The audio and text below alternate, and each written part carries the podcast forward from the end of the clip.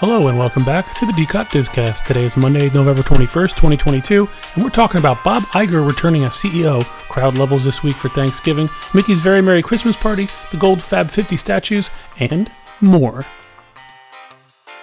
It was Mickey Mouse and Minnie Mouse's birthday last Friday, and in honor of that special occasion, the Disneyland Resort was pleased to announce the official reopening date of Mickey's Toontown in Disneyland Park, which will be March 8th 2023. Over at Epcot, in the World Showcase, Tokyo Dining in Japan closed yesterday for remodeling. The restaurant is expected to reopen in the summer of 2023 with a new look. No further information is available at this time. All of Mickey's very merry Christmas parties are sold out. That is crazy. And did you know you can meet Jack Skellington, Sandy Claus, and Sally before the hard ticketed event even begins? As you may know, Mickey's Very Merry Christmas Party runs from 7 p.m. to 12 a.m. on select nights through December 22nd, but guests with a valid ticket can enter Magic Kingdom as early as 4 p.m. Make sure you get to the park around 3 p.m. and queue up at the touch points. Once you get in, head straight to the Town Square Theater where you can get in line for this meet and greet. The Jack Skellington and Sally meet and greet space takes over the unused Tinkerbell meet and greet area. Today in Disney history, on November 21st, 1994, The Timekeeper, a new attraction featuring a Circle Vision 360 film and audio animatronics and special effects, opened in Walt Disney World's Tomorrowland. Replacing America the Beautiful, the show featured a levitating android called Nine Eye. The nine eyes she had represents the nine cameras used in filming from time to time in a round, thus showing each of her nine eyes on each one of the nine movie screens. Who traveled back in time while under the complete control of the zany timekeeper, voiced by Robin Williams.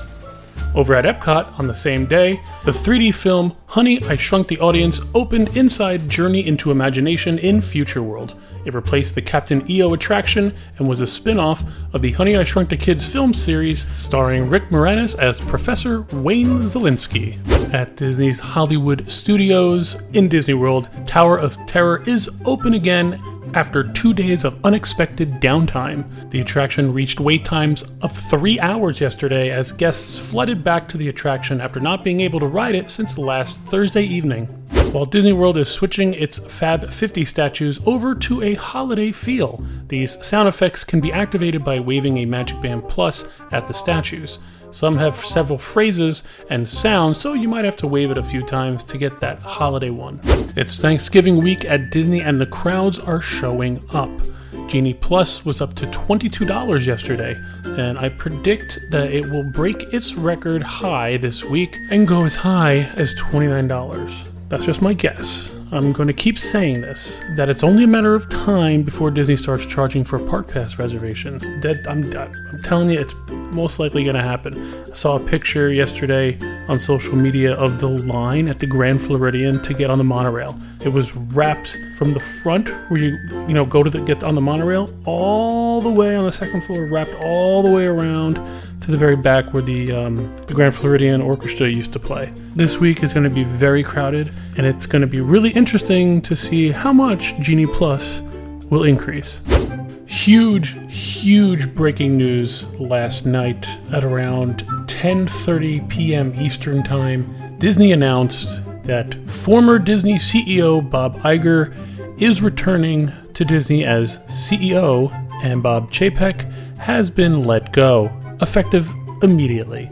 The news was shared in an email to an employees directly from Bob Iger. Here is the email from Iger announcing his return. Dear fellow employees and cast members, it is with an incredible sense of gratitude and humility, and, I must admit, a bit of amazement, that I write to you this evening with the news that I am returning to the Walt Disney Company as Chief Executive Officer. He goes on to say a little bit more, but uh, in his closing, he says, quote, you will be hearing more from me and your leaders tomorrow, which is today, and in the weeks ahead. In the meantime, allow me to express my deep gratitude for all that you do. Disney holds a special place in the hearts of people around the globe thanks to you and your dedication to this company and its mission to bring joy to people through great storytelling is an inspiration to me every single day. I mean, for me, when I saw that, I, I, I saw the tweet from Scott Gustin and I didn't believe it, so I had to start Googling around, and it's true.